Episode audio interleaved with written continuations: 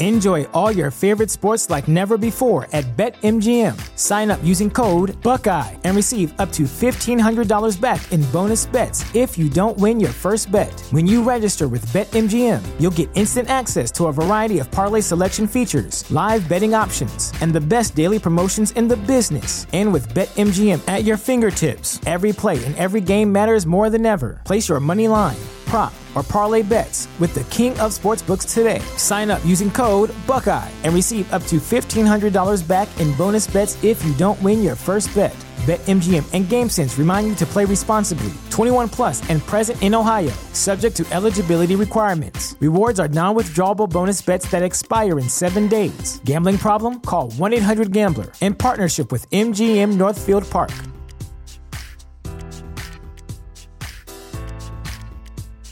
Say goodbye to your credit card rewards. Greedy corporate mega stores, led by Walmart and Target, are pushing for a law in Congress to take away your hard earned cash back and travel points to line their pockets. The Durbin Marshall credit card bill would enact harmful credit card routing mandates that would end credit card rewards as we know it. If you love your credit card rewards, tell your lawmakers hands off my rewards. Tell them to oppose the Durbin Marshall credit card bill.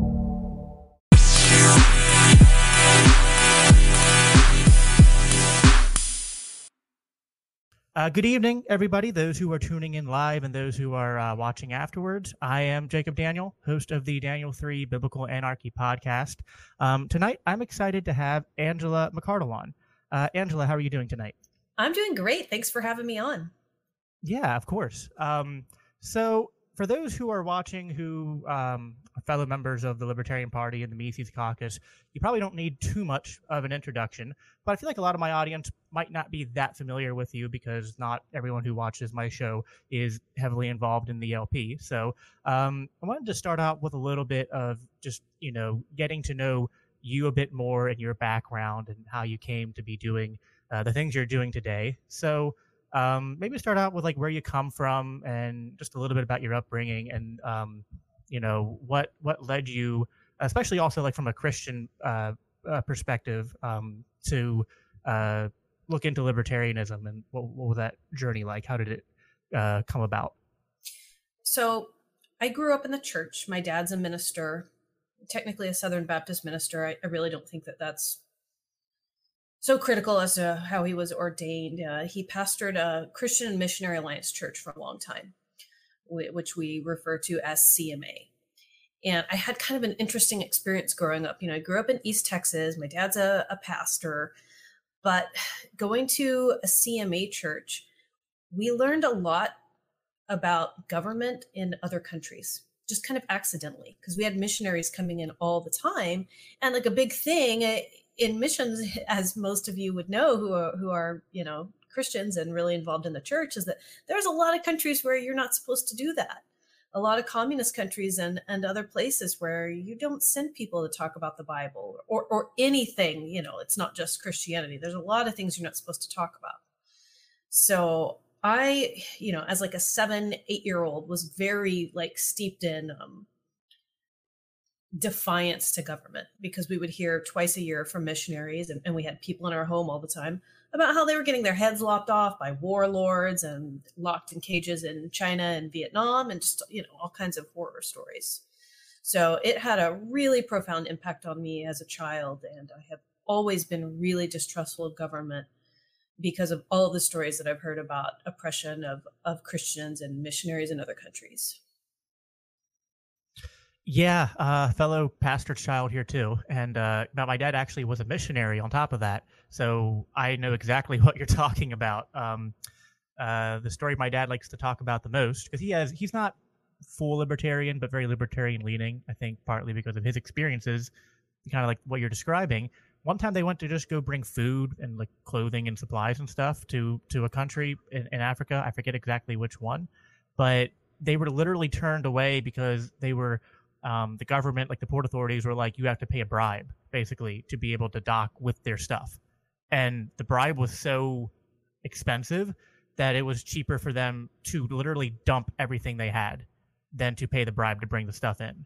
So, like, just like, you know, your stories like that about how uh, a lot of the poorest places in the world are poor because of their governments, because of how oppressive they are. And then, of course, you find out that American politics and foreign policy has a lot to play into that as well, because a lot of the times uh, we're the ones propping up these regimes um, Yeah. in, in one degree or another. So, Yeah. yeah, I can definitely relate to that as far as the upbringing and whatnot. Um, I think I remember from watching you in in, in podcasts in the pa- in the past say that um, you know, like I, I remember I, I heard you describe it before how you became a libertarian and then an anarchist. Um, what was like your like? I know when I became a libertarian and an anarchist, I then had to go back and try to reconcile it to my my faith because I I was just like, you know, I, I, like I took the red pill and then I was like, okay, but I've always been taught these certain things about the Bible, about Romans 13, you know, all that stuff, and I was like, is there a way to make sense of this? What was that process like for you, as far as like you know reconciling your faith to the the, the political view that you came to? Well, I think my biggest like red pill moment as a Christian was probably when I was 12 and I heard about my dad's friend who escaped Pol Pot's killing fields.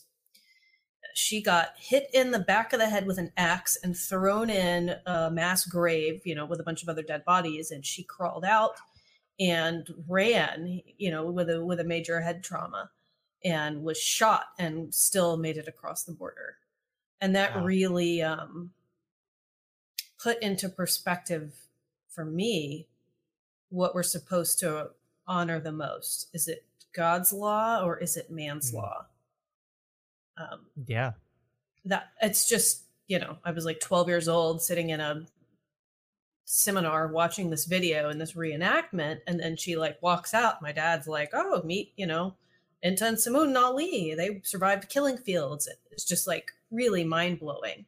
That really had me um, questioning everything. Actually, you know, I think my first before that, my first like really hardcore um, thing was uh, I was in I was in elementary school during uh, Desert Storm, and we were supposed to have this like moment of silence and then say the Pledge of Allegiance. Wow, everything was popping off in the Middle East, and I I went home, and it was just too serious and weird. And I understood we were at war. But, you know, I went home and I asked my parents about the Pledge of Allegiance, and uh, you know they were like, "Oh, it's good," and I was like, "But isn't it like praying to the flag?" And my Yeah. dad was like, "Oh crap." you know, like what have I done? And I was like, I don't think I'm supposed to do it because you told me not to like swear on the Bible or to swear to God, and I'm not supposed to take the Lord's name in vain. I can't do this. Uh, and and you know, like I had like this big argument as a seven seven year old during Desert Storm. So Yeah, you know, it's what's funny is like it's sad that more Christians aren't known for this. The the first time I encountered someone in school that didn't stand for the the Pledge of Allegiance or like the national anthem was a, it was a, a girl in my my grade who was an atheist. Her parents were atheists. And they had objections to her doing the pledge because of the whole line like under God and all that. Mhm. Um, but the way that like the rest of the class turned on her and like ostracized her socially because like, oh, you're weird. You don't you don't do our creepy pledge to skycloth ritual, so you're not one of us. Like the, the just from a young age, how she was ostracized be, because of that is, you know, it's something that still sticks out in my mind today. And it's sad that Christians aren't known for that because like that to me like that fits in with what the Bible talks about, right? Like we're supposed to be um like sojourners in this world. Like this isn't our true home. So if anyone should be sticking out in a crowd, you would think that that Christians should be not you know not not the people who are literally like saying I am of this world and nothing else. But unfortunately, there's uh, in America at least uh, just a lot of heavy entanglement of Christian theology with this kind of like you know it's like this weird Western branding of Christianity that's very Americanized. That Yep. um uh that when you go back and actually read the Bible and try to like you know interpret it through an actual like proper her- hermeneutic that relates to like the time it was written doesn't really make sense at all. Um, yeah i completely agree like you know like the romans 13 thing it gets thrown in my face you know more than maybe any other verse will. Oh my god! Like I don't know if you've besides- seen. Have you seen the new um? M- Michael Malice is on a podcast with uh, Michael Knowles of the Daily Wire, yeah and literally like as soon as they, because like they're talking about Malice's book, and he had Tol- Tolstoy in there, and then so the minute religion gets brought up, Michael Knowles, yeah, but you know, what, what about Romans 13? And I, I literally had like a a full body eye roll in the middle of work as I'm listening to this because I'm just like, oh God, like why? Why does everyone just like, you know, like reflexively go to this pass? And I get why, but it's just when you've answered it so many times, it just gets annoying. But yeah, what are your thoughts on on on that passage? Because that's that's like the number one passage that gets cited. I have my own way of handling it, but I was interested to to hear kind of like what your your answer to that is. So there's well, there's also you know there's Mark 12 through like sure. or 13 through like 16 or 17 too about taxes. And is that like are we talking about you know give to caesar are we talking about morality or lawfulness? That's usually how i approach that. But you know with romans 13 i think there's two major things that i point to and one is this is like kind of like an obnoxious technical argument about uh, translation. Not every theologian agrees that it was proper that we are interpreting it properly or that we even agree on the translation. And but that really goes out the door when we're just talking with the average layperson, which brings up an important consideration. And, I think this is something that we don't talk about enough. And we definitely talk about it in libertarian circles. And there's an analogy is how much are people expected to know about early church history and historical context before we like allow them to start talking about the Bible? There's not a lot of education on this topic, even within Christian circles. And I think that's why the evangelical community goes so hardcore with this and why they try to clam, cram the pledge down our throats even at church services.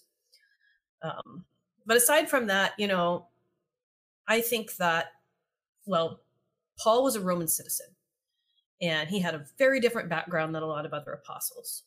And historically, like going into Romans, like he hadn't been really in, in that church community before. And there was a lot of fighting going on which is another really interesting uh, analogy for for libertarians, you know, anarchists. Well, you know, anarchists, you guys have infighting too. We all we all yeah. fight. Anybody who hates the government doesn't get There's along. There's definitely a lot of parallels though between Christianity and libertarianism. yeah, and like, and and there are parallels between what was happening then culturally and what's happening right now.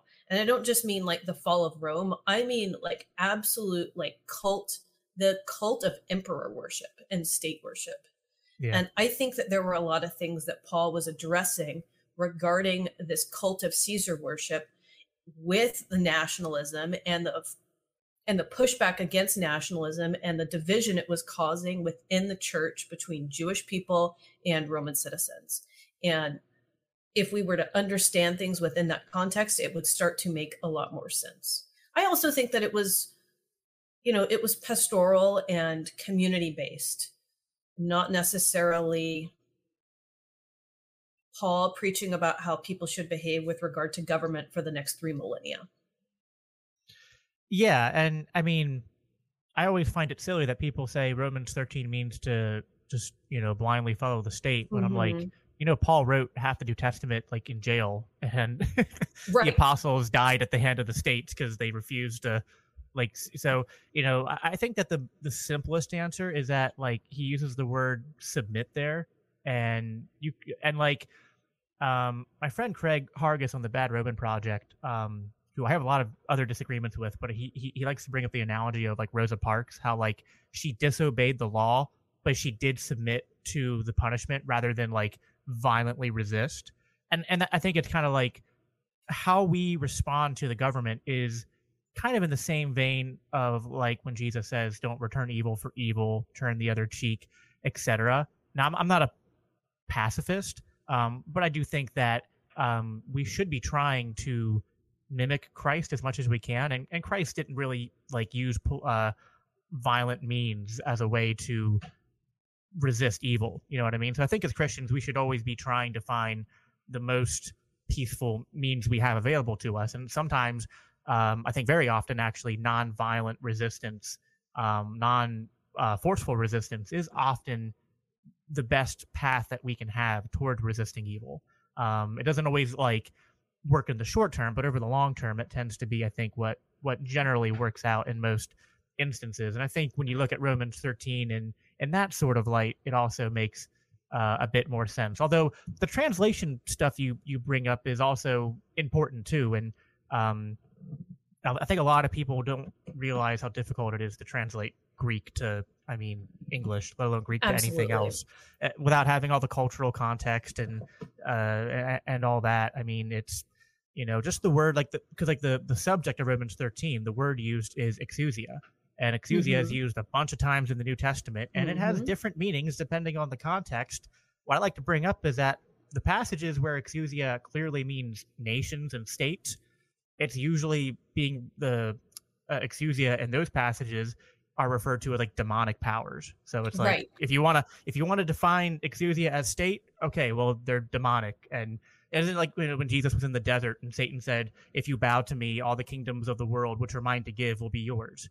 So to me, it's just no matter which way you want to slice it. I like to go the direction of just saying governance doesn't require a state, right? Like I Yeah. believe in the idea of law and rules. Like I'm an anarchist, but I'm not a no rules anarchist. I'm a I'm a no masters, no rulers anarchist. So you can have law, you can have governance. You just don't need this monopolistic entity called the state to do so. Um, especially when the state kind of violates the uh, the purview of Romans 13, because Romans 13 says that the governing authorities are not a terror to good works. It's like, well, the state is pretty much the opposite of that. so Right. you're it's like no matter which way you go about it, I think you just run into a really hard wall trying to use Romans 13 to justify any kind of statism.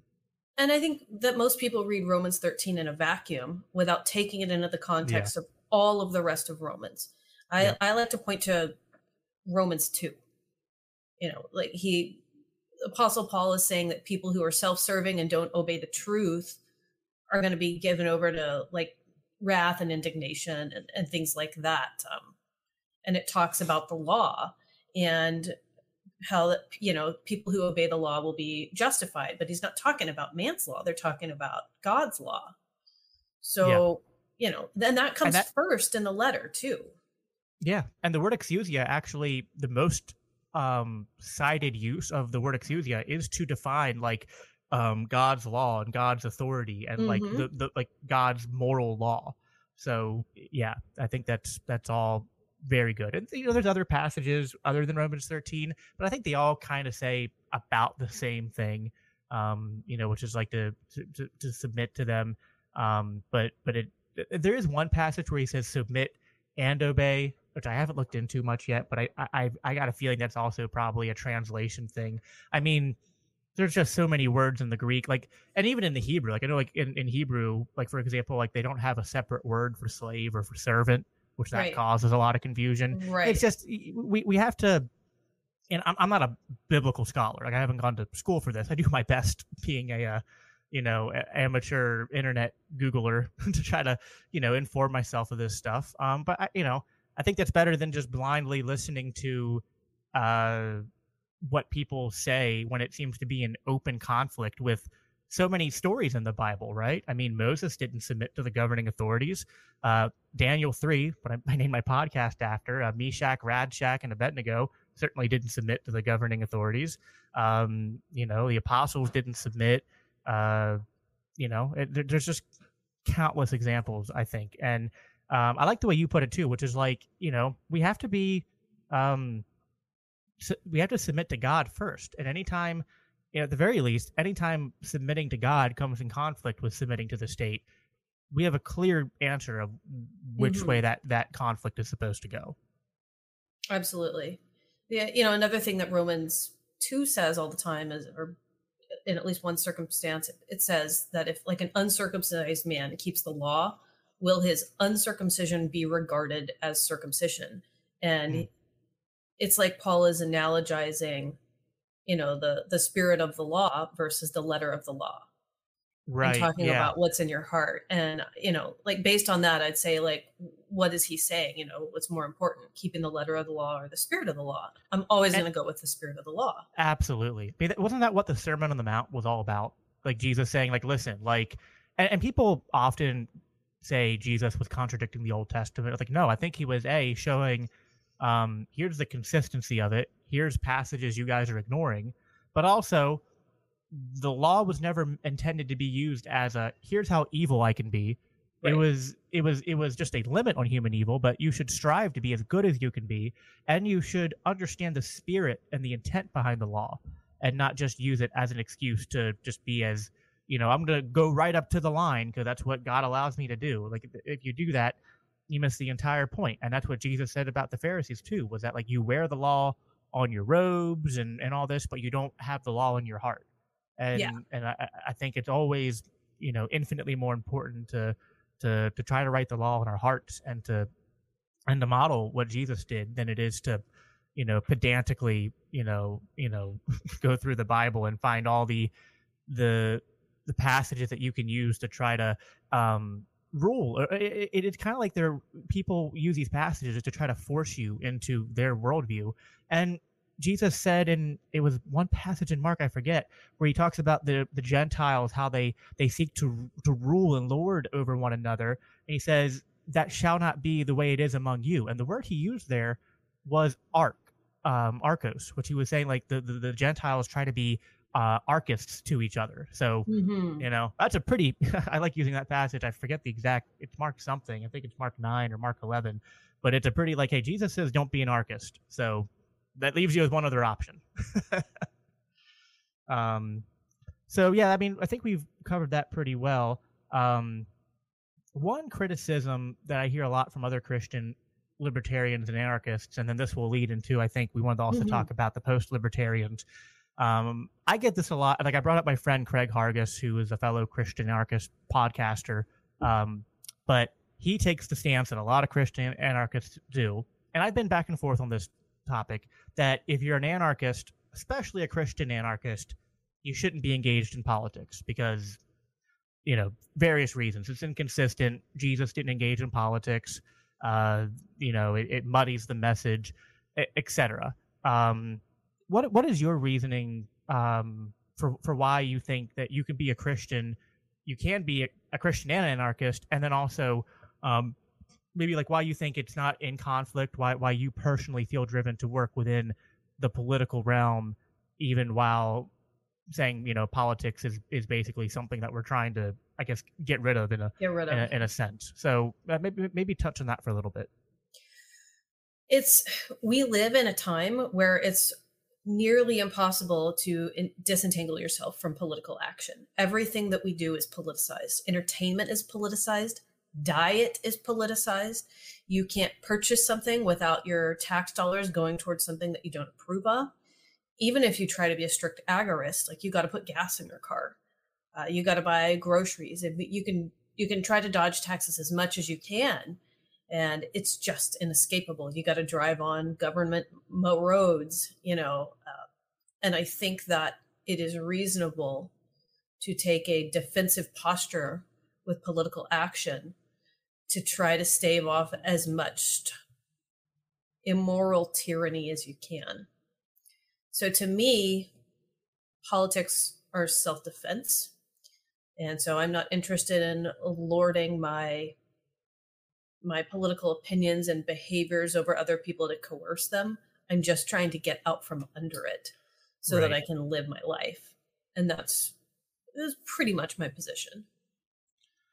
Yeah, and I know like a lot of Christian anarchists tend to be pacifists, which I think that's part of the divide that Yeah. that we have. Like I don't consider myself a pacifist. I think self-defense is acceptable. I don't think it's always the right move because I do think modeling the turn turn the other cheek thing is is useful in certain situations.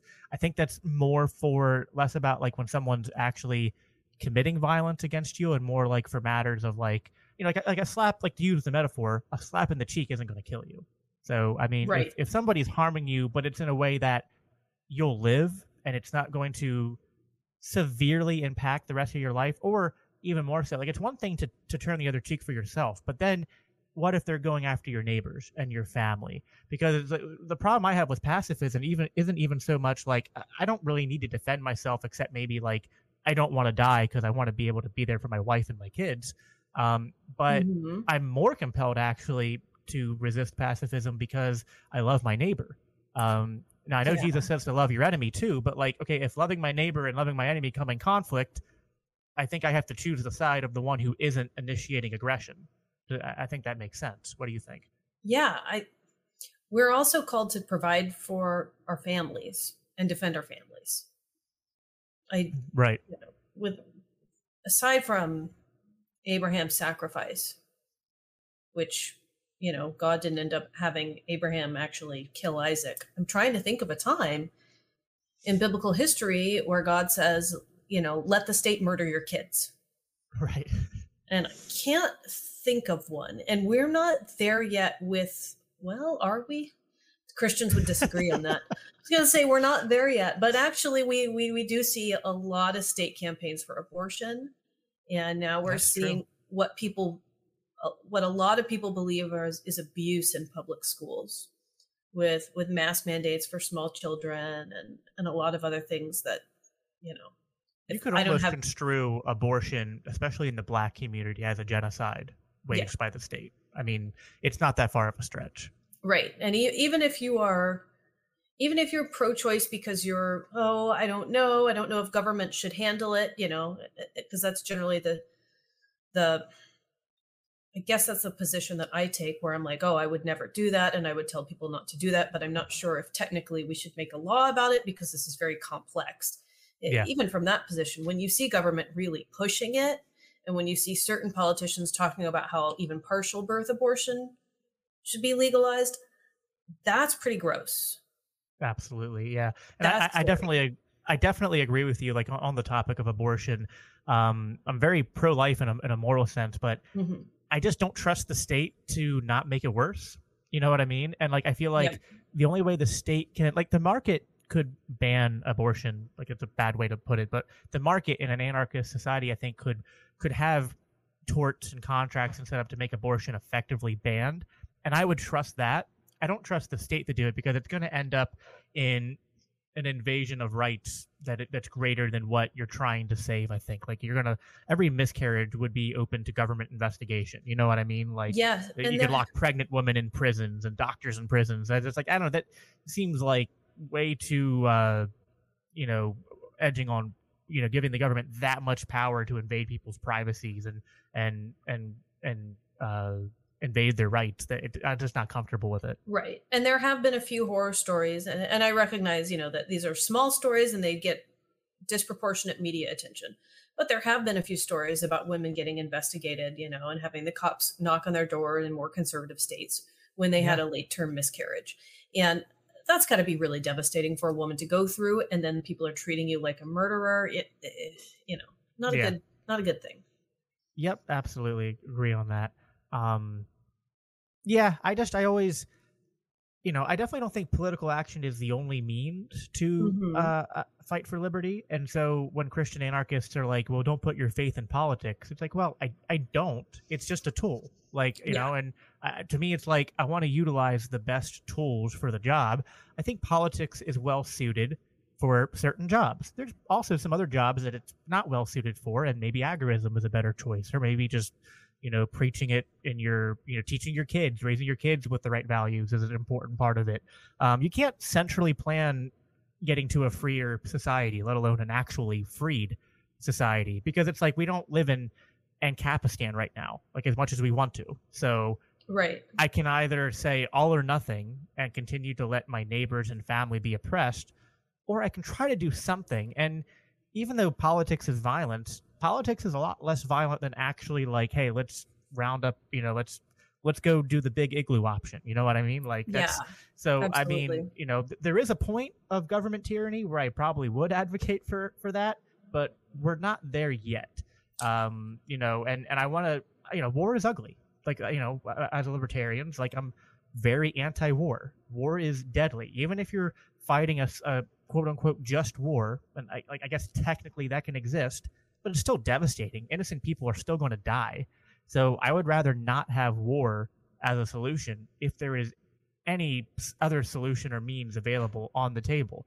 I also hold out for the possibility that anarchism might be like as a like anarchism on any level on any societal level no matter how big or small might be something we can't achieve so i don't want to like, i call this the nirvana fallacy it's like i don't want to just like if i can't have the world exactly the way i want it then i'm just going to retreat from society now we don't want to merge with society but i think you know what jesus taught was to be in the world not of it but to be in it we don't want to just uh, retreat out of society and just isolate ourselves from the world. We're supposed to be light and salt onto the world. So Yes. that means we can't completely separate from, from it.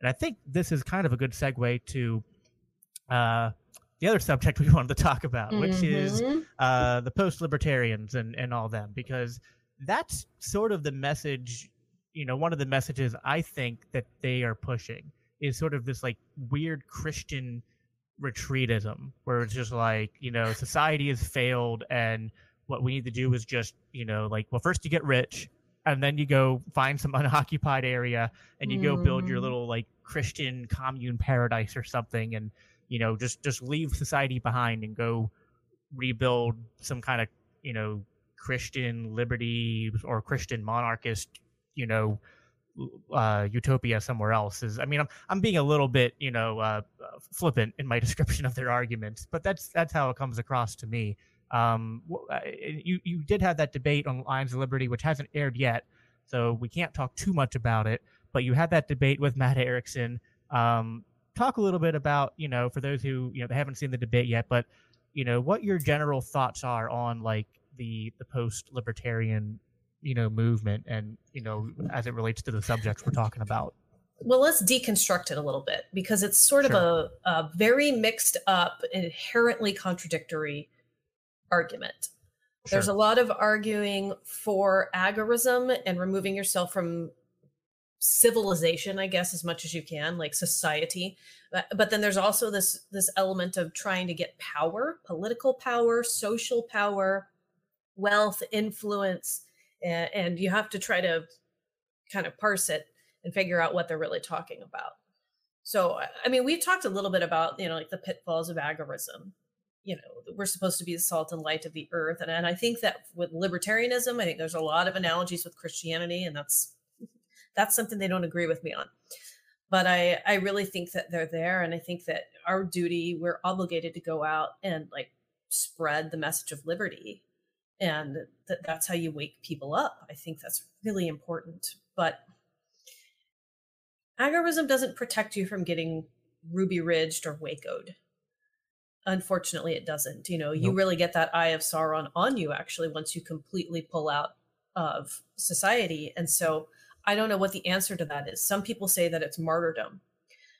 I think that it's not the place of people who are new christians or people who are experimenting with christianity to call on other people to be a martyr.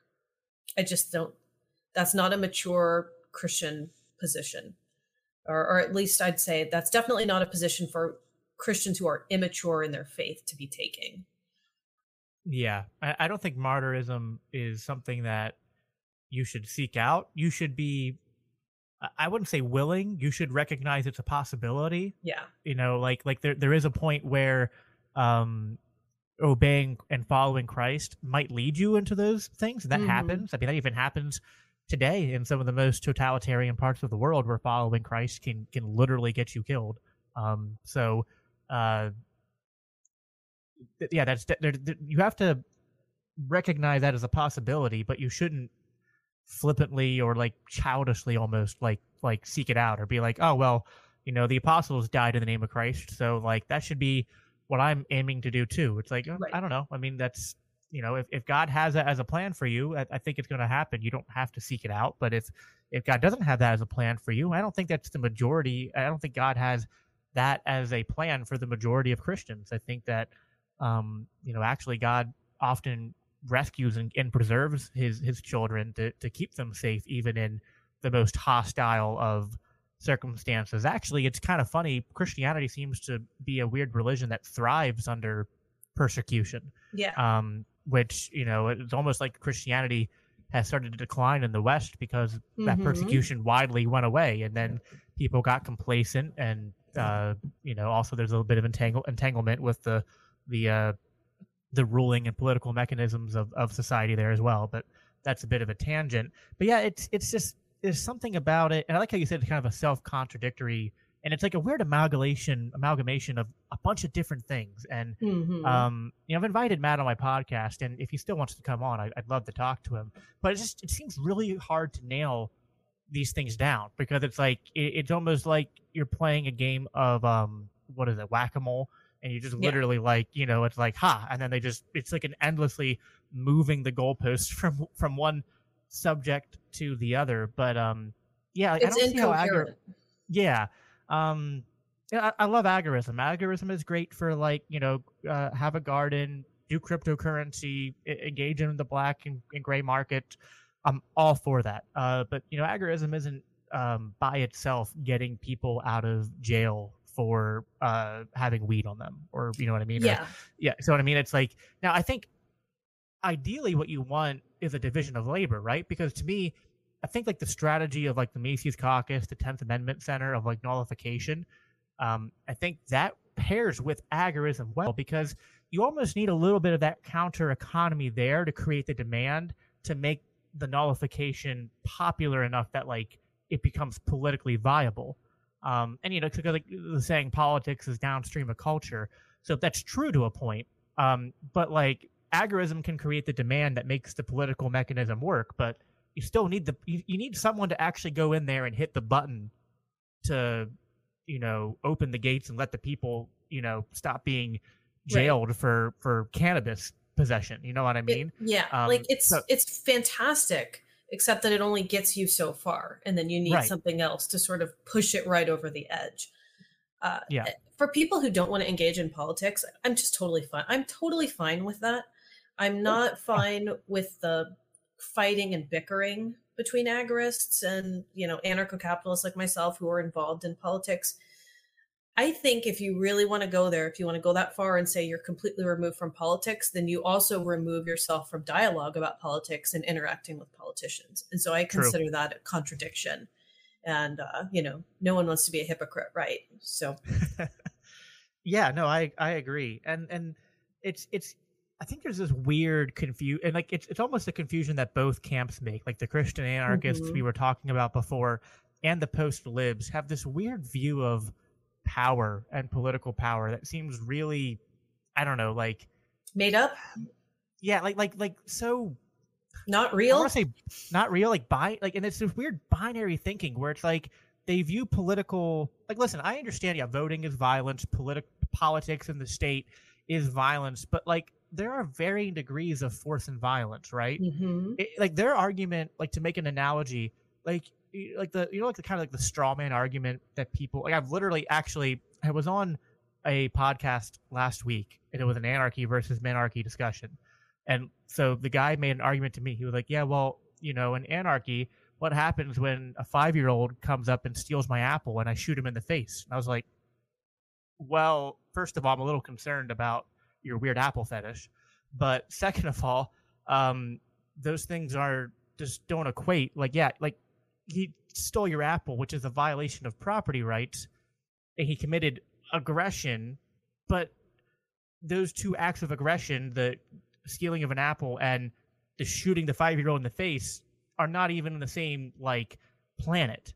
So, um, yeah, there are any political action is some measure of has some measure of force or coercive power Mhm. involved at some level, but not. It's not literally true that every single political action is you trying to lord over somebody else or you trying to claim power to like dominate or control. Um, there are ways to use politics in, in and to, to use legislation to use the, the the mechanisms in ways where the only force that's being used is kind of being applied back towards the state. Yeah. Okay. way I So look at it. how about voting for a libertarian candidate who's not going to get elected? I, Right. You know, plenty of people didn't like Jo Jorgensen. I'm not going to say voting for her was violence, but Right. Yeah. it, it, it resulted in no violent action. The, the worst violence you could say is that there were some tax dollars used to print the ballot and mail it out. That is it. That is as violent as it got. And, uh, you know, they're probably going to print those things out anyway. True. You know, voting for Joe Biden, I'd say that's kind of a violent thing. Voting down a property tax that is going to be foisted upon you against your will, I would say that that is not violent. That is self defense.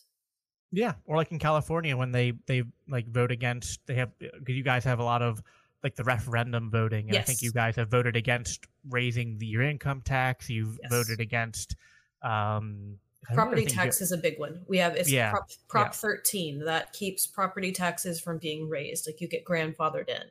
And Right. every year, every year people try to attack it and find little loopholes and add additional and we thankfully right. that's the one that we get voted down.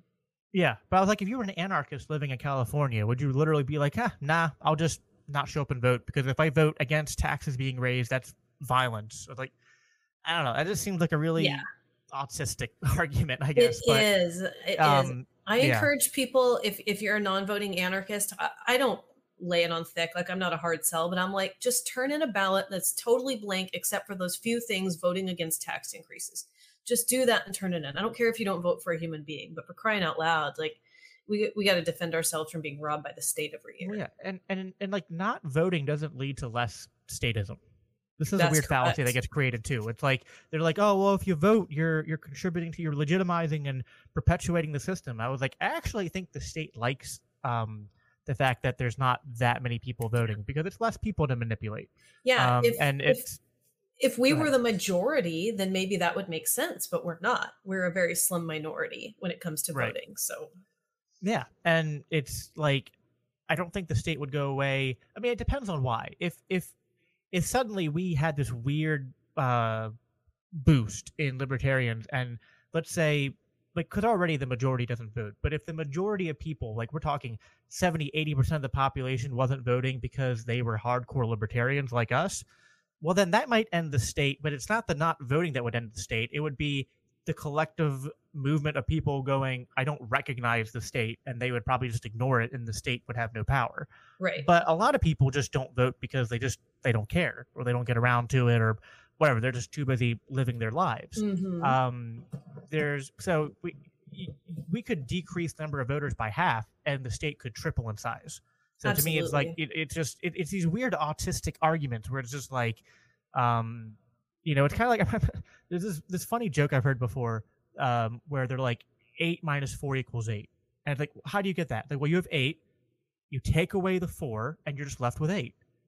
Like, wait, wait, wait, no, that's not how math works. And it's like, it's that kind of logic that I feel like a lot of Christian anarchists and the post libertarian types are using, where it's like, it sounds to some people like, oh, huh, that's clever. But it's like, wait, no, actually, think about it. It makes zero sense. Right. It's It's, a just a clever weird- little yeah. thing you can say that has no bearing on reality, like in the way that you're saying it does. It's just a cute little phrase. Yeah. Um, That's that's sort of the thing uh, uh, where you know, like the new the new phrase lately is people who live in Ancapistan in their heads, and it's not to disrespect people who are anarchists or say that you know anarchy will literally never happen or that that your beliefs don't matter. It's just that a lot of people don't seem to they pretend that we don't live in the real world and we do live in the real world. And i'm very frustrated by the fact that i have to pay property taxes and that i might get pulled over by the cops for you know driving with a tail light out or, or something up Yeah. to that effect. But it is reality and so we have to operate within reality. Like i don't want to unplug from reality because then i don't think that i'm affected you know in, in really any respect Yeah, and I think that um, you know, more like the power thing. So like the the the the post libertarians often talk like the only way. It's like uh, an analogy that Matt uses a lot is like you're playing the game the wrong way, or you, you're using a tool in a way it's not designed for it. If you're going to play politics at all, it should be to seize power and to. And I don't even know what he means after that. I'm like, do you mean Right, like seize what? power and and and then what? Like force liberty on people because I don't I don't even know what that looks like exactly. it's very Um, south park underpants gnomes yeah. and a lot of this is based on it, which is funny it's very projection you know because that's that's what he accused me of even though i laid out step by step what it would look like if libertarians for example took local office you know and lowered uh, local taxes and um, nullified certain state and federal laws that's what it would look like what does it look like if you grab political power for the sake of power so then you're in charge right and then you want to hold on to power and you um, principles don't matter so then you start making sacrifices okay and that's how you become a normal politician and you don't achieve uh, political freedom or you know whatever you want to think of it as for your constituents and maybe not even yourself. Um, and what does it say? You know, for me, like political action needs to be based upon first principles. And if it's not, that's how you end up with populist movements that are reactionary. Mm-hmm. And that's what a lot of the post libertarianism stuff sounds like to me. And those movements haven't been successful either. So no. I don't see how sacrificing your principles to try to do this quote unquote power grab, which has not been explained how that actually works, will actually end up getting you freer. Because by the way, all those people who grab power, and, and I think at one point, you know, he he had explained that people who grab power just work behind the scenes. No, that's not correct. They're all very involved in politics, usually at the local level, but they're very involved. They meet with city council members. They they donate tons of money. The behind the scenes, up front, whatever. They're extremely involved in politics. You don't just get to grab power and instantly rise to the top. You have to engage. Yeah, and it's like grab power where because the only power that is like like a meaningful amount of power that the federal government is in Washington. We're not getting a libertarian elected at the federal level anytime soon, if if ever really like I, I think really never. Like I think if a libertarian wins in Washington, as slimy as it is, they're not actually libertarian. Like they're worse. They're like Bill Weld or worse. You know what I mean? They're libertarian yeah. in name, but what they've really become is just the GOP 2.0. Um, there, there's no way that a principled libertarian like Dave Smith or Spike Cohen or even even a Jo Jorgensen, there's no way that someone that principled gets that far and and wins or even even at congress i don't think it's really i mean not through the lp i mean ron paul did it through the gop but even then i think it was like a special set of circumstances that's like once in a lifetime and rand has done it and and Massie you know to an extent but even then like do they have power not not really like they're the minority yeah they're the um, minority but and some of this yeah. is some of this is a time preference thing which is also something sure. that the power grab post libertarian thing doesn't take into consideration. Or they'll say they do and then they just disregard everything we say about it, which is like you don't rise to the top and get elected to Congress through the Libertarian Party or really anything else in a couple of years. You have to plant the seeds, invest, work your way up, network with other people. And if the Libertarian Party wanted to become that sort of political force, which I hope to lead it to that, that's like a 20, at least 20 years in the making. Yeah, we have to work towards that. You know, you can't just jump in and say, "Oh, I have, you know, a bunch of money, so so I'm going to win." That, that didn't work for Bloomberg, the freaking mayor of New York, you know, and he pumped tons of money into his campaign. So that's not going to work for us either. Or no. a post-libertarian. Yeah. And just to be clear to this comment, I don't think we were criticizing them as libertarians in a like I think I think Rand and Tom are are good on a lot of issues. We're just oh, saying yeah. that they, they haven't been very effective in, in the political sense. I just wanted right. to, to, to yeah. clarify that.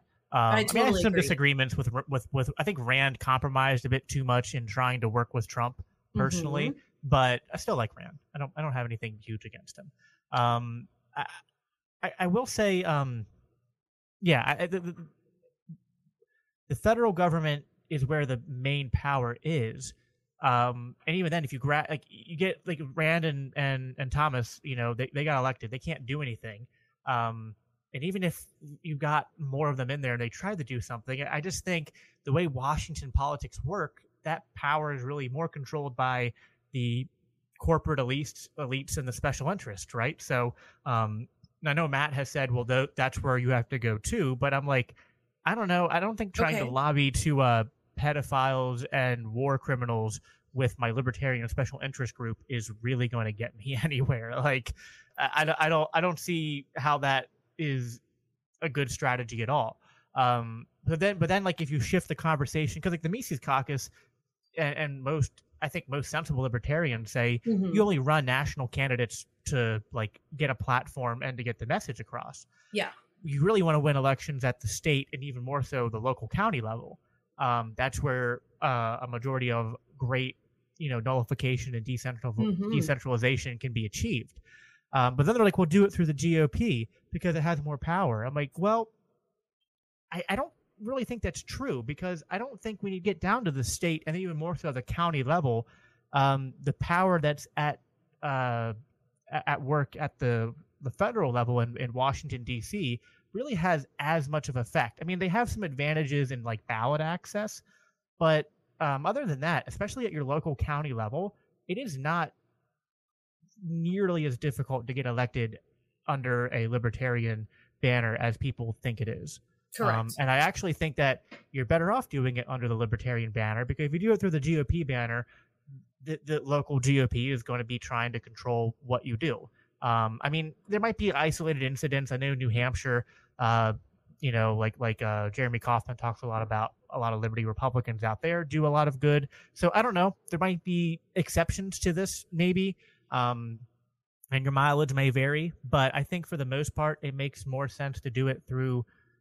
I think it makes more because the GOP has so much baggage to it, right? Yes. Um, Yes. so much baggage. Now, granted, the LP isn't exactly, you know, perfect, but like the baggage it, it has is just kind of being a joke, which is Right. like, you know, any football, like the um, the Cleveland Cavaliers were a joke, and then LeBron came and they won a, championship, and then they weren't a joke anymore. And it's like, you know what I mean? Like uh, a sports team can win a championship and go from mediocrity one year to greatness the next. And so just because you've been a failure in the past doesn't mean you can't succeed in the future. So that is not too hard to overcome. The GOP label, I think, is a lot harder to overcome because that baggage is kind of like slimy and, and, and gross and being a joke in a different way. Because I think Republicans have become a joke because they don't stand for anything. You know what I mean? Like they they pretend to be for limited government, but then they just end up like you know, hey, instead of going in the left lane and driving 80 miles an hour, let's get back in the right lane and coast at 60. It's like great, great, great victory, guys. Yeah, So- they conservatives haven't really conserved anything. Almost No. every single one of them voted to raise the national debt last year in an unprecedented amount. Not a, Right. not a little bit, you know. right. They and and I got to tell you, at the county level, from from L.A. County, I had a call with the GOP executive director a few hours ago about what are we going to do about vaccine passports that were just passed today, by the way, in Los Angeles County, uh, the city of God. Los Angeles. They passed a law, an ordinance at the local level mandating everyone get vaccinations and show proof of it in order to engage in commerce indoors. Grocery stores will be an exception. They'll carve out a few. So I am have been calling the GOP all week. What are you going to do? Are you guys going to help me out? Are we going to work on this in a single issue coalition? And she's just like, credit. At least I got a call back. Well, I, don't- I don't know. What do we do? That's where we're at. Well, I'll tell you point. As a lot of these local, uh, these local county affiliates of the GOP or even the Democratic Party, they're not like well fine-tuned machines with lots of power. a lot of times, uh, you know, I- like in my county, I feel like the our local LP county affiliate is way more organized and legitimate than our local GOP affiliate. Yep. And I feel like that's actually true in a lot of cases. Yep. So the, the I think that the the whole argument about like, well, do the GOP because it has more power just doesn't hold when you actually you know put it up to scrutiny. It's, it's just- yeah. People people who are actually active in politics and attend city council meetings and see who passes what bill and and you know who shows up, they'll tell you whether or not the GOP is active. And I'll tell you in Los Angeles, we got 11 million people in this county. 11 million people. The GOP is a joke. We are more politically active and uh, better have a better reputation than the GOP. And that, that's you know it's not saying a lot. No, but but still, I mean, it, it, it but it, it does, and you you've done a lot out there. Um, so don't sell yourself too short. But the um, but yeah, I think it makes sense that it's not that hard to win at the local level because the Democratic Party and the Republican Party they're way more focused on Washington and like you know as local as they really care about it's probably like governor races and, Mhm. and and maybe the state houses. So it's a little harder to win on the state level, although it's not impossible. It's just it's it's still a bit of an uphill battle, but it's really not that hard to to win at the local level if you get organized. And Yeah. the Mises Caucus is really good at getting local county affiliates started and getting them active, and um, you know, getting people running elections and getting them into those small positions, even if it's just city council or something like that. Like that starts to make a difference. Um, gets gets people's names out there, gets them, you know, uh, starting to have some political experience, and then Um, you know, like it's really cool. Like, um, I'm going for constable in my borough, and to get on the ballot, I have to go around and collect signatures. I wouldn't have to do that under the GOP banner, and so I'd be on the Mm. ballot, and really, like, no one would know who I am because I had to do it to the Libertarian banner and collect signatures. I got to talk with a lot of people in my borough, and and like you know, of course, they're asked like, oh, so why are you doing this? And it's like, well, because I'm running under minor party status in Pennsylvania, I have to get you know X amount of signatures to get on the ballot. And so that opens the conversation and the door up to be like, oh, hey, this guy's a libertarian. And so you have a lot of conversations with people who are like, oh, that's interesting. I didn't know we had a local LP. And then you get them to come out. And like our local uh, county affiliate is is growing at an exponential rate right now. I mean, we had like three or four people um like a year and a half ago and like we we had a meeting last month that was like 40 people and then even more online that i mean it was like we were actually not prepared for it. It was chaotic. So many people showed up to our first in in-person meeting. So it's you know i think a lot of people especially right now with all the lockdowns and stuff like they see the republican party as a joke and that the democratic party doesn't care about personal liberties anymore so there's a mm-hmm. lot of people that are really seriously ready to check the LP out and give them an honest shake if you're willing to sh- just show up and be like, "Hey, we're here and we're going to get something done," and have an actual plan to do something. Yep. Well, we're putting in the work, and that's what we got to do. It, it's the Libertarian Party has operated with a with a high time preference for the la- I don't know since its existence, at least for the last twenty years, and so that's something that we've been changing. The Mises Caucus, at least, is we're actually putting in the work at the local level. And I got to tell you, as someone who lives in California, like that's where you're able to stand down tyranny.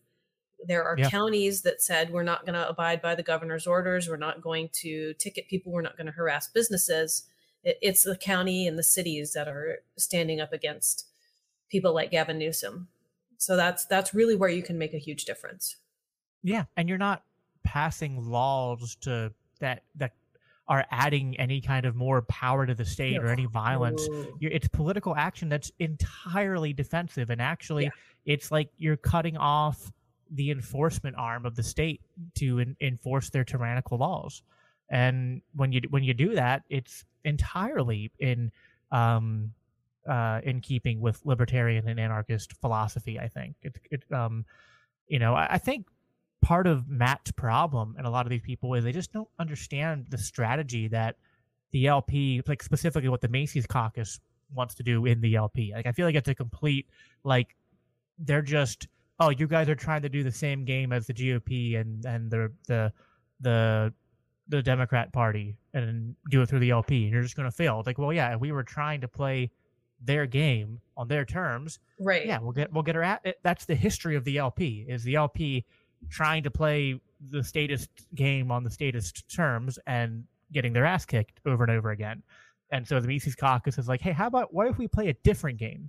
And it's it's not about it is kind of about the, the decentralization at the local level, but it's also about growing the movement, right? Mhm. Which is like the reason we look to Ron Paul is to be like, you know, what if we could do what Ron Paul did, but do it from a party and instead of it being centered around one person, it's centered around the actual philosophy. Yes. Um, and you know, to me, like if you get that going, it doesn't have to, you know, the revel the Ron Paul Revolution 2.0 doesn't have to end like the first revolution did. I think Right. it can can continue. And you know, the point to waking people up because in that debate, which people you know definitely watch it when Lions of Liberty releases it. You know, Matt keep pressing you like, like pressing you like wake them up for what? It's like do you not understand the relationship between like if you have a culture of people who want liberty that will in effect naturally create a society and and a a, a governing structure that is more liberty minded you can't like like he's right and he's wrong on so many things because he'll talk about how most people don't want liberty and it's like yeah that's the problem that's what needs to be solved Correct. if and if you say that problem can't be solved, then you've just basically admitted defeat. but I right. don't And, think and a, a power grab by an even smaller minority of the more minority doesn't solve that. right. Yeah, exactly. So it's like the what we have to do is get more people to care about liberty and to realize um, what the state is and, and what it represents. It's And- very interesting, like the the relationship between this and and Christianity. You're supposed to be Mm. the salt and light of the earth, and so Right. they'll say, "Well, yes, that's correct in Christianity." It- And then I'm like, "Well, do you do it?" And they're like, "Well, well, no, but I'm doing this family thing." I'm like, "Ah, but you don't do it." And then does that analogy carry over into politics? And the answer is usually not yes or no. The answer is to change the subject and talk about power or something else, you know Right. what is it? Do we witness to people or not? And Right. it's, it's a very direct black and white question. Do we witness to people or not? And, and if you think or not, then okay, I'll let you have it. But don't tell me it's biblical based. Uh, does that make sense?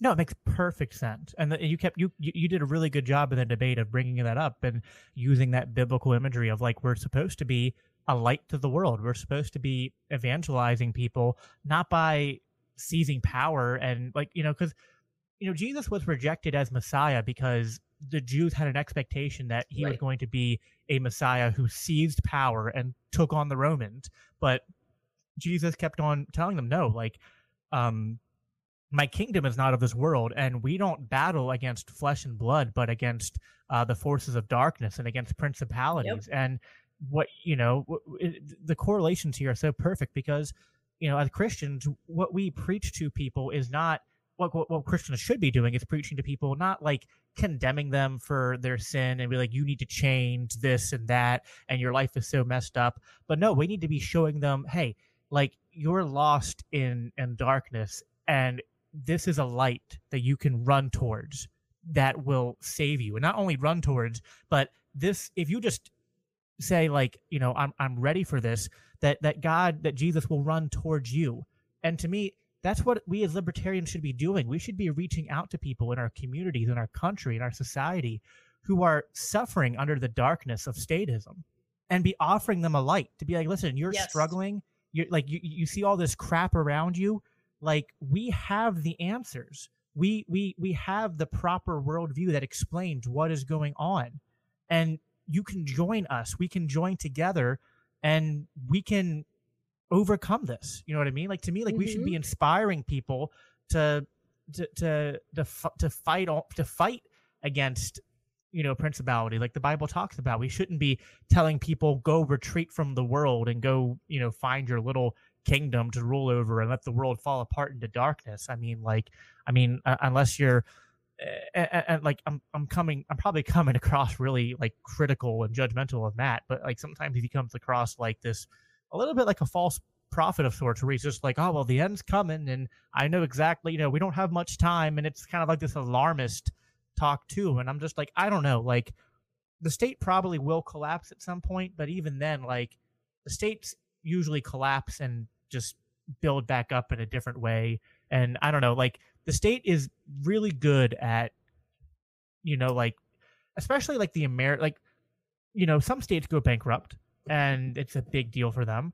But when America has this giant empire that it has, and this like, you know, the hands around the throat of so many countries with how many military bases we have, I don't know if there is actually a scenario where uh you know there's any kind of economic collapse of major significance in terms of the political power that America holds.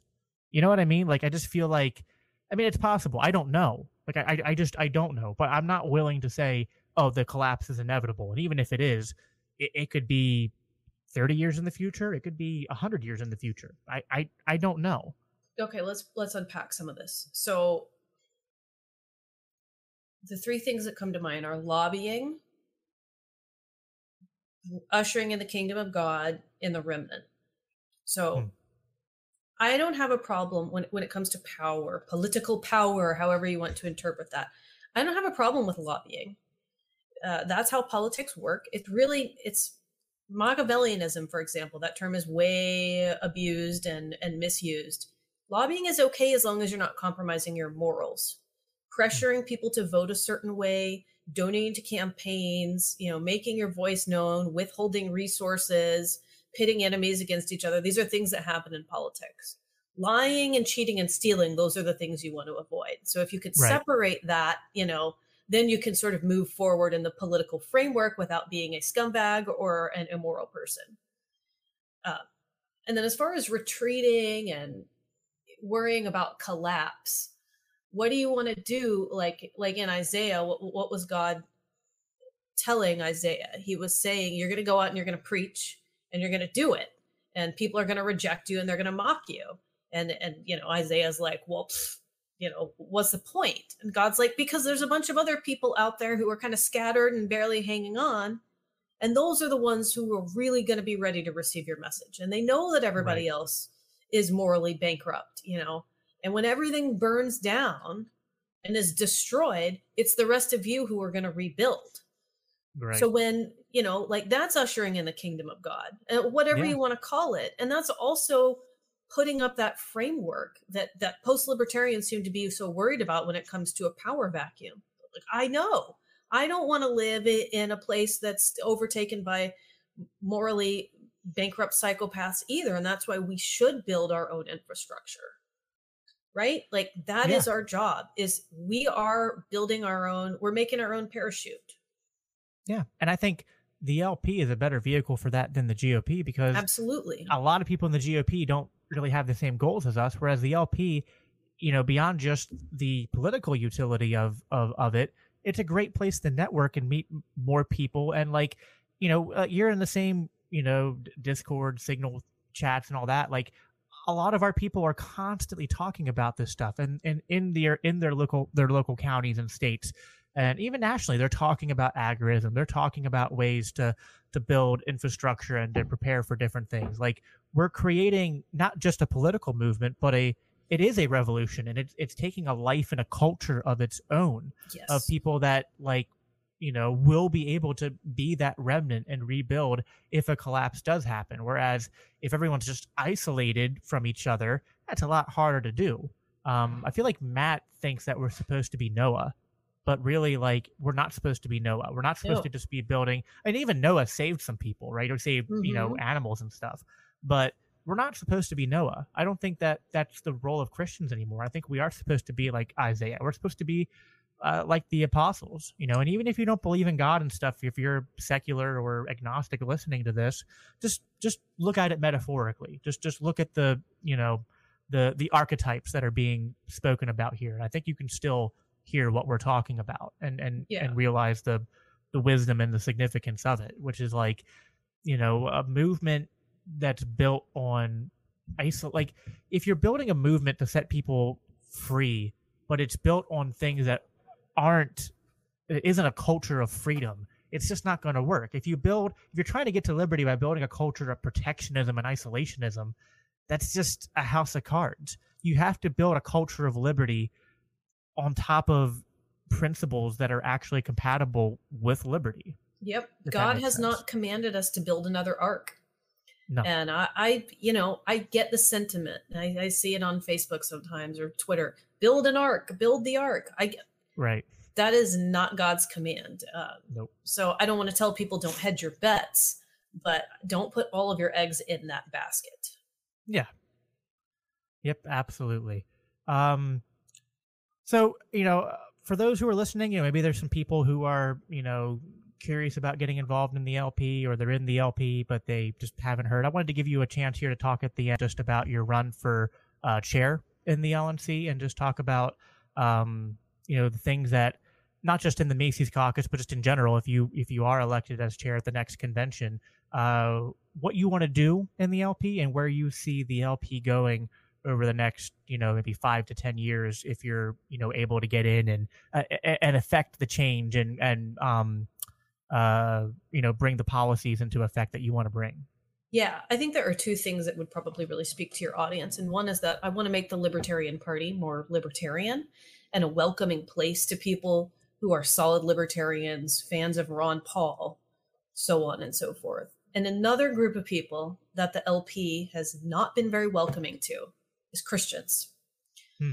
We are generally as a group very welcoming to atheists, pagans, you know, libertines, and say we scream scream tolerance in people's faces, but we're not very welcoming to Christians. And I think that's wrong. And I would like to see the Libertarian Party culture say, hey, we appreciate Christian libertarians. And as long as you're not trying to, you know, exercise um, moral judgment over everyone else in an aggressive way, like we want you in the party.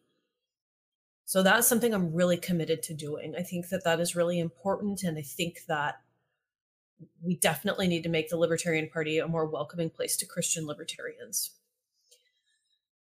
And we got to improve that messaging, right? So that's that's something I'm really committed to. We don't need any more watered down social justice messaging.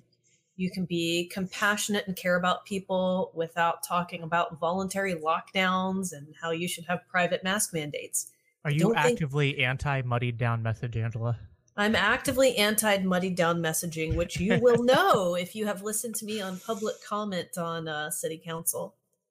And that, that's something else I'd like to push is trying to explain to people how to actually be effective hmm. when they're doing local politics. I've I've been on public comment for LA City Council three times in the last week, dropping the Libertarian uh, Party of Los Angeles County's website and my phone number and telling people to contact me if they oppose what's going on locally. I have had more phone calls and emails than I can count. Hmm. Uh, you got to lead by example. Don't vote in anyone who's not willing to lead by example and who's not willing to do the groundwork and train other leaders. And that's something that is like very important to me. It's not dictate and just tell everybody to do things, and it's not do everything yourself it gets lead by example and build a community. That's what I want to do. It's not we're not building an ark, we're building a community. Right. Yeah, absolutely. I agree with that. Um you know, what would you say, you know, there's there's different views on what the role of the chair is um in libertarian circles like there's some people that seem to push like a strong chair model that the chair is kind of like I don't know, like like the voice, and then there's some people mm-hmm. that say like you know they'll be like, uh, well, I'm just the chair, I'm just the facilitator. I mean, what what do you think? Do you think that the role of the chair is to be more of kind of like a, you know, not a dictator, but sort of like a a person that sets the pace and a direction, so to yeah. speak? And is that what you would seek to do? So the chair is a leader. You're a leader, you're an administrator, and in my opinion, you are also the mouthpiece of the party because we don't have. Um, the same number of candidates and elected officials that other parties do. So the chair plays a more important role. But that does not mean that the chair should be making all the decisions. The chair should not decide a bunch of things unilaterally. The chair should keep all of the officers and executive committee members in the loop and do group decision making. And the chair also sets the tone for the national party's culture. I think that's really important.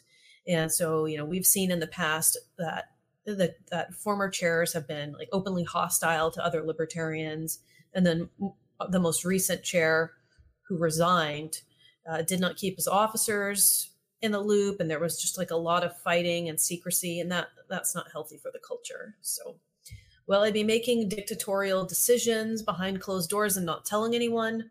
No but I will be doing interviews and speaking out a lot about libertarianism, and I'll be encouraging other people to do the same and trying to change the culture in the LP. Uh, one of the things you've talked about, I think, is that um, there's not enough resources, I guess, for uh, for candidates. That's um, correct. Yeah. What, what would you do? Um, is that something where you think we need more more donors, or is it more like a there's things that need to be changed in, in the delivery mechanism. Like, w- what are your ideas there to to help uh, support candidates more as far as like getting the resources that they need to be successful? So that's complex. One of the problems is that the messaging is so bad we don't get as many new members as we should, and that means we also mm. don't get as many new donors. So you fix the messaging, and that's going to make a lot of other things much easier. And then there are state parties who don't have a lot of faith in the national party. And for those of you who are listening and you're not very involved in libertarian politics, you have a national party, you have 50 state parties, and you have county parties in almost every state party. So it all sort of is is related, but it's but it's separate. And the and the state and the county parties don't always have a lot of faith in national because they don't like the messaging, because they don't like what happened with the New Hampshire debacle and the CRM. So healing that is going to make it so that the resources that we have at the national level for candidates will be used and more readily available because right now state parties don't even care like they don't they don't want the resources and that's not you know that's not a healthy relationship. We all need to be able to work together and lean on each other. Yeah for sure. And you know i mean we're, we're talking a little bit about of inner party politics stuff and you know half my audience might be a little bit um, Yeah. oblivious to it but um but for those who are aware of it i mean what are your thoughts on like the the fractioning that you know is is going on in the party you know different factions warring over each other i mean libertarian twitter is like you know world war three sometimes you just you know you, you, i log onto twitter and like my notifications will be at like 50 and i'm just like oh god like you know what's you know uh, you know like brace for impact what's going on today um you know i can't tell you how many times i, I think i think i've been called a nazi at least 10 times in the past week you know if, I, if I was to keep count um you know and then on the flip side there's even people in my own camp sometimes who i think you know like as a christian i i, I probably have a little bit different view than other people in the Mises caucus and the lp do because like when people are nasty to me i do try to for the most part turn the other cheek um and sometimes like when other people don't do that i'll get a little frustrated because i'm just like hey let's just ignore these people if they're being shitty to us but you know not everyone's going to do what i want, want them to Right. do you know uh, which you know as a libertarian like i have to i have to accept that of course. Um but you know i mean what do you think you could do you know uh, once elected chair to help foster maybe you know i mean there's bad actors that i think just have to be not even removed. I think they'll just leave. Um, They're I don't think any force self-selecting. yeah. Yeah, but but they're for the other people that you know maybe they're not going to leave but maybe they feel scorned and they're just you know people are are a little skeptical of of you know a, a new regime taking over you know what do you think we can do you know all of us? Like like i'm talking both like what can you do? Like what are your plans to do? But also what can we as individuals who are in the mises caucus and the lp what can we do to help um you know make this party less about you know focus less on the infighting and and more on you know hey like we don't have to agree on everything but on the stuff we do agree on let's agree to work well together on that and then just freely disassociate on the things that maybe we have different views on. Well you put in the work. If you're focused on putting in the work then you're not focused on sniping at each other on social media. By the way i think libertarian twitter is about 100 times better than libertarian facebook. Libertarian facebook is like the the delegate groups and things like that. It is incredibly toxic and just a social club and really nasty and i don't think it's actually a reflection of the libertarian community. It's only a reflection of the party which is just the priorities are completely wrong. The libertarian party is very confused about where it fits in the liberty movement. They think that they're the foundation and they're not. They're just a little piece. Uh, No. the foundation is libertarians and there's a lot more of them outside of the party right now sadly than inside of the party. So i think we need to focus on doing the work and not concern ourselves with infighting and it's still going to happen to a certain degree and that's okay. We don't have control over everything and we never will. It's just human nature. And there are going to be people who self-select out. They're going to scream and they're going to cry and they're going to throw a temper tantrum and they're going to leave the party and that is okay. And i wish them the best in life and i will be way too busy doing important things to antagonize them on social media. And when they we'll do work I with them once they join the green party yeah, that's fine. Go and do your thing and Yeah. have enjoy your voluntary mask mandates and staying at home and locking down. Like right best of luck in your life. You can pray for these people. You can love them like God Yeah. from a distance. You know, right just uh, yeah it's social distance loving yeah, yeah. Like I don't know, you know how far away God is. We say He's in the room, but yeah I mean, I have to think of it in a little bit of a more uh, pedestrian, juvenile, you know, million miles away kind of right outlook when it when it comes to people who are openly calling for me to die or saying they hate me and that I'm a oh Nazi. god You know, uh, okay, well, you know, have a nice life Well, it's like- outside of the it's- it's- party. it's really h- like I struggle. Like I've had people tell me, uh, "You're subhuman and turn your kids into the state because anything raised by you will be will not be human." It's Yeah. Like, I- I don't- what's the like? I, I was just like, you know i, I definitely failed to come up with christ-like responses to those totally and, and, i'm not and i am definitely not the best example of how christians should live and you know that's on me none of us we're, are perfect yeah none of us are perfect we all none of us are perfect but, but yeah. you know we, we're going to do the best that we can right as human beings and uh, i don't usually put myself out there on all the christian podcasts because my personal life is you know not in you know it's not the greatest example but the, the reality is this is the world we're living in and unfortunately i am one of the better examples of libertarianism right now from a christian perspective so i would challenge other people like you could probably do a lot better than me right so if you're thinking out there like oh i could do better please do please yeah. be that please be that right. public person well, even like with the Mises caucus, when people complain we're ruining the party and we're not going to get anything done, it's like, okay, well, go show us how it's done. Like, yeah. if you outcompete us and you win, you get liberty achieved. I'm not going to complain. Competition you know I mean? is healthy. Competition yeah, exactly. is healthy and it's natural. I hate yep. to break it to all of the people that hate capitalism. Competition and hierarchies are natural. We see them in nature. We yep. see them in parks and human relationships, and uh, so we're competing right now we are we are competing for the party we are having a you know a battleground fight or we're fighting in the battleground of ideas like that's just yep. that's where we're at um i would love it much more if people kept it you know a little more civil between people that we're supposed to be working with but we'll see yeah and, and, you know I, I just tell people like you have to learn to just realize that there's going to be people that you guys don't have exactly the same goals, same personalities. Some people they like to edgelord and shitpost on Twitter. If that offends you, just ignore it. Yes. You know what I mean? Like that's infinitely better than spending all your time complaining about it. Aren't there? Like, there are I, so many yeah. worse things to be outraged over. Yeah, you're out. People are outraged, outraged over jokes that I make on social media, but they're not outraged about mandatory vaccination.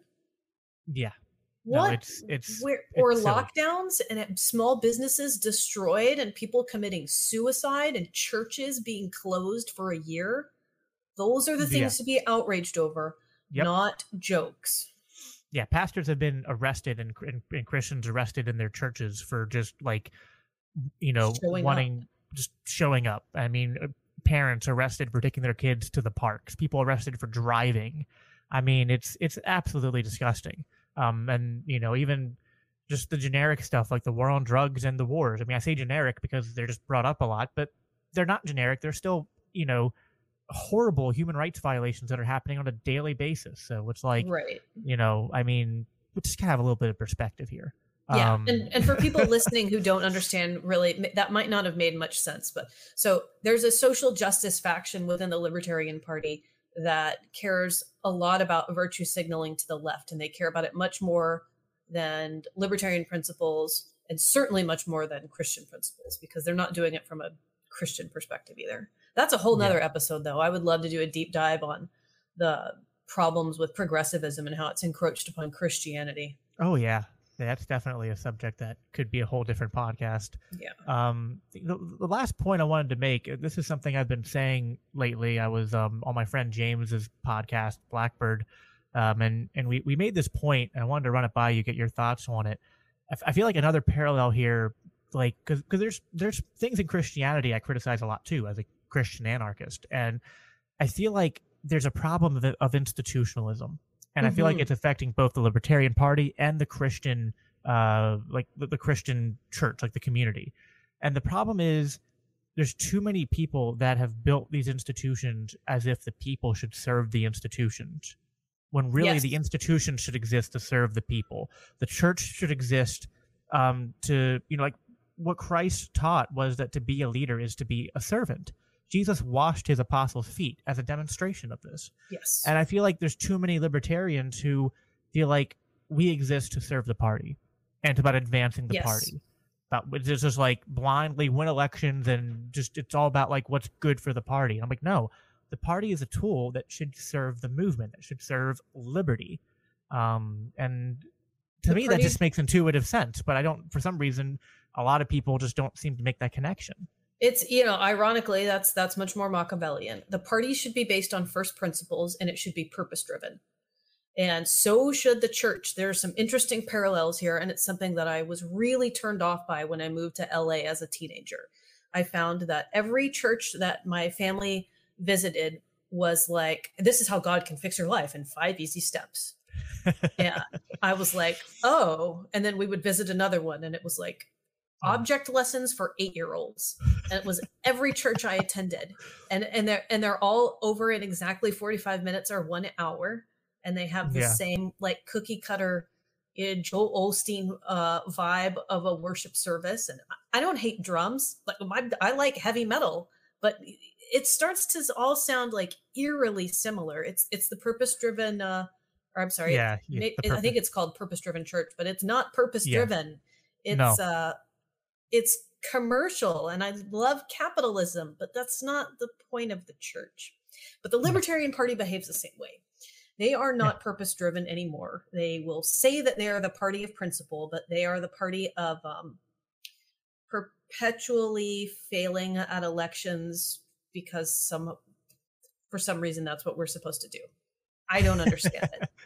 Right. And if you would all criticize that, you're spitting in the faces and and and demonizing and brutally attacking people if you would all criticize that hey libertarian party hasn't actually done anything over the past oh, you know gosh. 40 years you know and they are, haven't you know and, and it's been because it's been irresponsibly managed it's a wonderful tool and I would like to use that tool in a much better way. And I would also like to do that in a principled way because what the heck is the point of this? What the heck is yeah. the point? Just go join the GOP or the Democratic Party or whatever if all you want is just political success by any means necessary. And I wish you the best of luck. I don't even say it like in an angry way. It's just, this isn't for you, it's for someone else. Yeah. I mean, I feel like just I feel there's too many people that to the, like their version of libertarianism is that like really uh cringy like it's like we're socially conservative and fiscally right.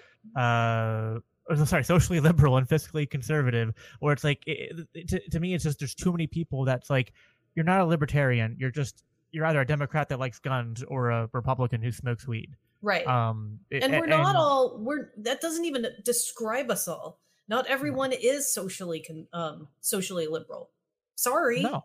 You know, no, I, I lean more socially conservative. Now, I don't want the government to be involved in pushing any of my social views on anyone else, but like, um, right. You know, someone earlier on Twitter today was like, "We need to normalize polyamorous relationships," and I was like, "No, I don't." I was no. like, I mean, I was like, "You're free to do it. I don't care if you do it, but I'm not going to go out there and promote it and normalize it because I actually don't think it's, it's a good my, idea."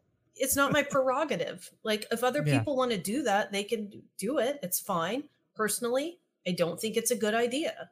It's yeah. not the hill I'm going to die on though. It's no. just like, okay, whatever, you know, like I'm there's a lot of things I'm not into and that's one of them. Yeah, and it's like you're not less libertarian if you have different social views than other liber- libertarians. Like I wouldn't call someone not libertarian because they um you know, they're libertarian and they live a socially progressive, like secular atheist lifestyle. It's like, okay, you're still a libertarian. Yep. And I'm also still a libertarian if like I'm a Christian who wants to promote more traditional like views on marriage and sex. It's like, I don't know, like, you know, I'm I'm not anti LGBT, but I also don't think that, you know, I think some parts of that movement are overly celebratory or in this kind of right. weird cult celebration of certain aspects of that that like it's not my thing. Now if it's your thing, go ahead. If you're not hurting anybody, I don't care.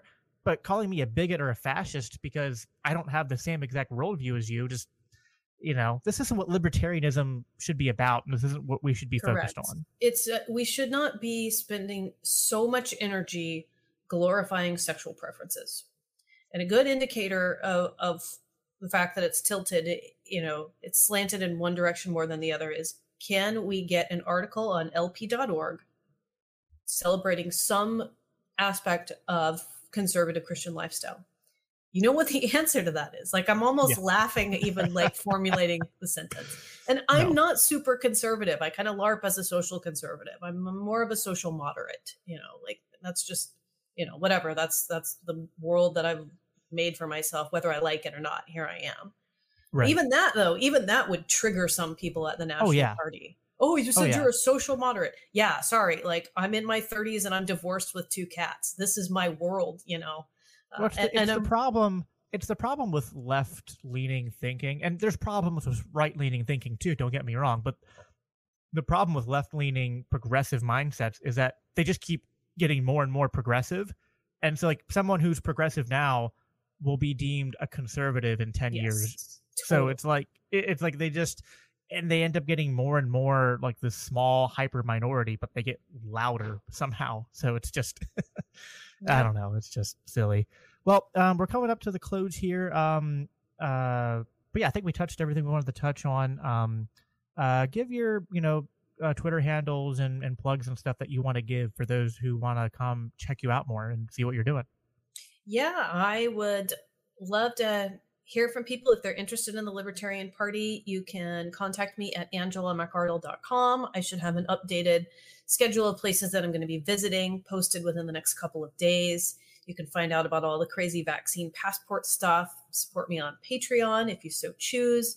I spent a lot of money on a uh, special uh, performance art project today, which uh, will be interesting. And you can find me on Twitter at Angela for LNC Chair, but I'm I'm on all the social media, so you can find me on any of it. Cool, awesome.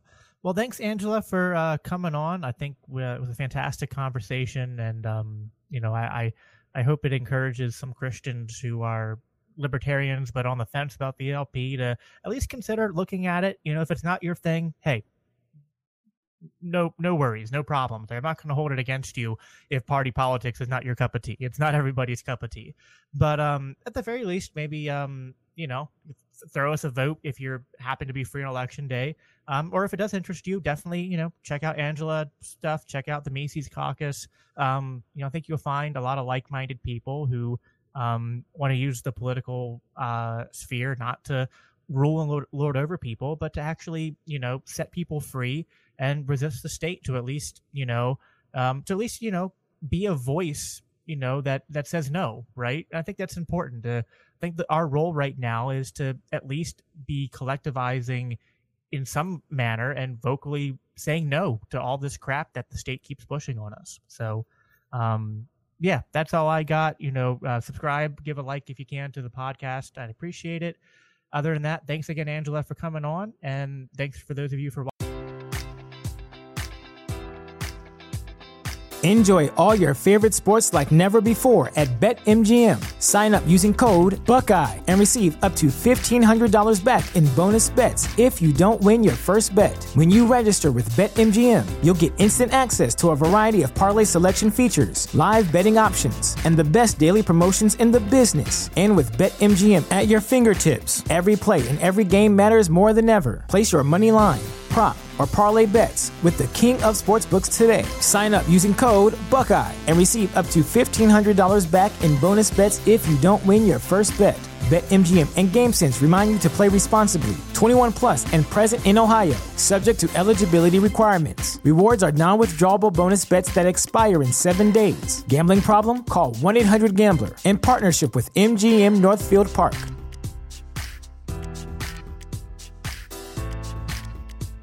Say goodbye to your credit card rewards. Greedy corporate mega stores, led by Walmart and Target, are pushing for a law in Congress to take away your hard earned cash back and travel points to line their pockets. The Durbin Marshall credit card bill would enact harmful credit card routing mandates that would end credit card rewards as we know it. If you love your credit card rewards, tell your lawmakers hands off my rewards. Tell them to oppose the Durbin Marshall credit card bill.